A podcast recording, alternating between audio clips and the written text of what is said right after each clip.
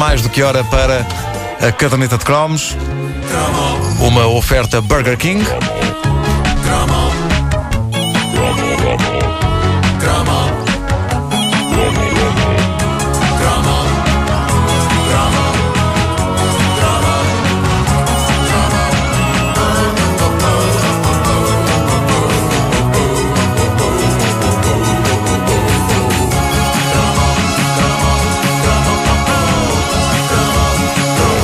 Eu ontem tive uma conversa interessante com os meus instrutores de condução. E reparem no plural, instrutores. É tipo, são precisas várias Tens pessoas. Mais do que um? Várias pessoas para me ensinarem para a conduzir. Uh, Mas para já, me já, já entraste num carro e, e te fizeste à estrada? Não, mas não? Para semana vou mostrar no simulador. Ah, simulador, sempre avançado. No meu tempo não vi isso. O quê? Agora disso? Ah, sim, sim. Tens cinco aulas no simulador antes de ir para o carro.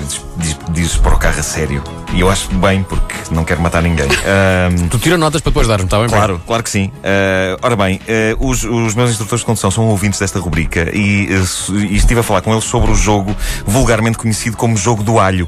Uh, e um deles, o João, diz que há uma variante do jogo do alho que dá pelo nome de A Vaquinha Vai ao Leite.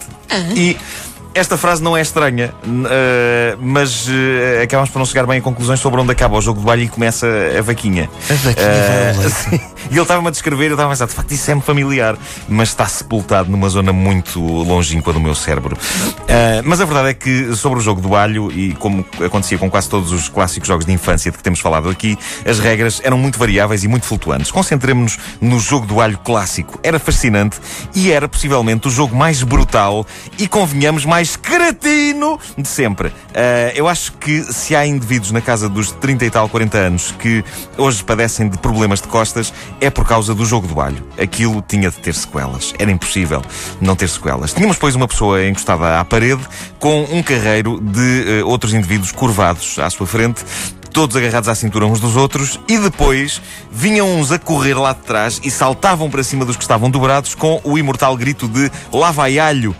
E iam-se acumulando pessoas em cima de pessoas. Quando já não houvesse mais ninguém para saltar, os de baixo tentavam fazer com que os de cima caíssem. Que doçura de jogo! E segundo regras que encontrei na net e que confirmei com algumas pessoas... Embora... Regras? Há regras na net. Na há, net. Regras, há regras. O jogo do alho está na Wikipédia. Não, esse, esse não está. jogo do alho ponto pt. Sim. Sim. Na, na, na praça da Sofala era "Aí vai alho". Aí vai alho. Aí vai alho. Uh, mas segundo algumas regras, uh, e embora já me lembrasse deste pormenor, os de cima não só tinham de se aguentar heroicamente sem cair, como não podiam mostrar os dentes. Ah, é verdade, é verdade. Esta regra dos dentes é muito estúpida, é muito sim, estúpida, sim. Mas era recorrente. Se bem se lembram, no corredor da morte também não se podia mostrar os dentes, não é? Quando, depois de se dar o calduço, uh, eu acho que às tantas uh, esta preocupação deixava de fazer sentido, porque muitos certamente deixavam de ter dentes para mostrar. Pois, exato. Uh, à força de tanto jogar estas coisas meiguinhas. Eu lembro-me de jogar ao jogo do alho, mas a minha clássica falta de agilidade para saltar fazia com que eu nunca fosse dos que vinham a correr e se sentavam em cima dos curvados. Eu só me lembro de estar curvado a levar com tipos em cima. E aqui está uma frase que eu vi da fora do contexto, pode parecer estranha, mas uh, só agora ligo a rádio. Estamos a falar do jogo do alho, onde eu nunca era dos saltadores, era dos curvados. Quase podemos falar em ativos e passivos, não é? No jogo do alho. Sim, sim, sim. sim. Uh, bom, não sei, há quem me diga na, na página da caderneta do Facebook que era impossível uma pessoa estar sempre em baixo. Toda a gente passava pelas duas posições. Diz, diz a nossa ouvinte Ana Lúcia, não podias ficar sempre em baixo porque era um jogo de equipa e a equipa que perdia ficava em baixo. A tua equipa perdia sempre? Perguntei ela. Era um jogo de equipa? Olha, Ana Lúcia, provavelmente a minha equipa perdia sempre, mas eu não me lembro de saltar. Lembro-me de pessoas a saltarem para cima. Não é nada assim tão estranho pensar que a minha equipa perdia sempre, porque eu acho que qualquer prova física em que uma equipa que eu esteja, que eu esteja uh, leva a cabo, digamos que há muitíssimas hipóteses de perder. Eu sou o Cristiano Ronaldo da derrota. Sou bom nisso. Uh, diz-me uh, o, o João, o João é o, o, o homem que dentro de semanas começará a andar comigo num carro por Lisboa. Comigo ah, corajoso! Tá, Deus nos ajuda, Deus nos ajuda a todos. Um abraço, hein, João, Deus força nisso. Diz ele que A Vaquinha Vai ao Leite era uma variante do jogo do alho e quanto a mim é mais interessante porque junta à brutalidade do jogo jogo do alho um elemento de mistério e suspense. Ou seja, a vaquinha pode ser definido como o jogo do alho para intelectuais. Então, consigo. Uh, o, eu não me lembro desse. Também não. O setup parece que era muito similar ao jogo do alho. Uma pessoa encostada à parede, outra curvada em frente a esta. O suspense estava em adivinhar quem era a pessoa que vinha desaustinada e se sentava em cima das nossas costas. Caso se adivinhasses, fazia-se a coisa. Caso não se adivinhasse e se dissesse o nome de outro, esse outro juntava-se à cadeia e era o próximo a levar com mais um colega em cima. Ah, que giro. Mas tinha que adivinhar antes da pessoa saltar?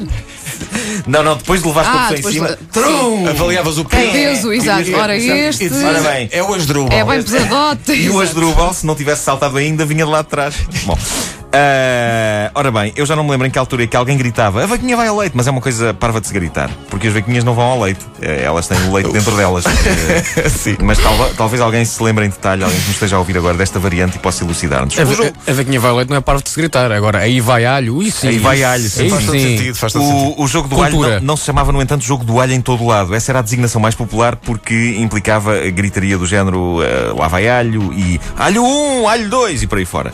Mas uh, de acordo com ouvintes da caderneta. Sim, sim, havia variantes assim. Uh, que era o primeiro, era o segundo. Sim, sim. Uh, mas de, de acordo com ouvintes da caderneta, em algumas zonas do país chamava-se isto jogar à mosca. À mosca? Sim. Noutras chamava-se trinca-cevada. Trana. Sim. E noutras, reparem que querideza, chamava-se milheirinha. Milheiro. Se alguém dissesse, vamos jogar à milheirinha. Vamos partir as costas. Sim. Eu nunca imaginava que implicasse ficar com as costas desfeitas. Havia também quem chamasse lá vai ai. Talvez porque não percebessem. Exato. Sim, sim, sim. Não fazia sentido. Não havia muito ai. Havia muito ai nestes jogos. É óbvio, mais sentido. Lá vai, ai! Uh, fosse qual fosse a designação, havia muita gente magoada, mas feliz, depois de uma sessão deste jogo. Um jogo bastante másculo, dada a força que envolvia, embora uh, envolvesse também indivíduos curvados de rabo espetado e outros saltando-lhes para cima. E um deles curvado com a cabeça na zona do baixo ventre daquele que ficava encostado à parede. Bom, uh, o que ficava encostado à parede ou à cabeceira do grupo, como se dizia.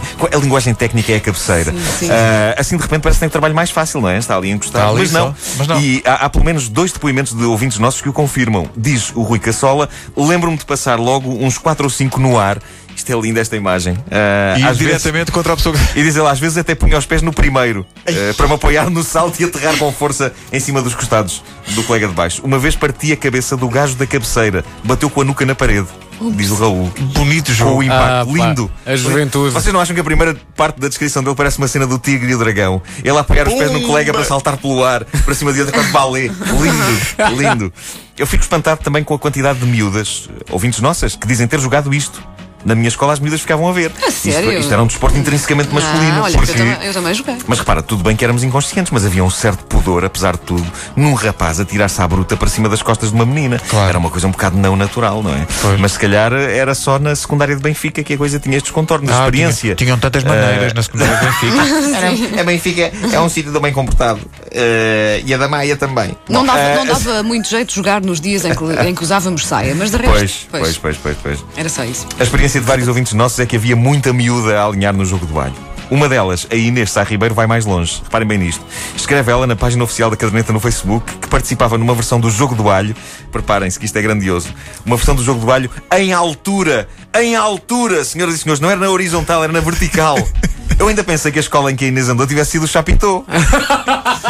Mas não. Jogar o jogo do alho em altura... é das coisas mais espantosamente ambiciosas da história. E diz ela, não havia, não havia equipas, era mesmo cada um por si. O primeiro, o da cabeceira, punha-se em posição. E a partir daí, era sempre a acumular até a torre cair. Ai, eu, giro, pá. eu ouço esse tipo de depoimentos e penso, eu tive uma infância muito normal. Muito, muito normal.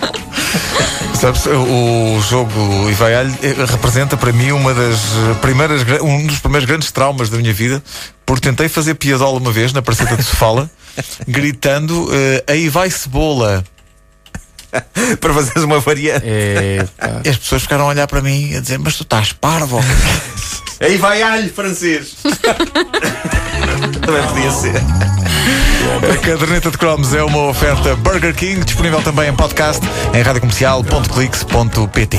Hoje gasto com o Thierry, não foi? Sim.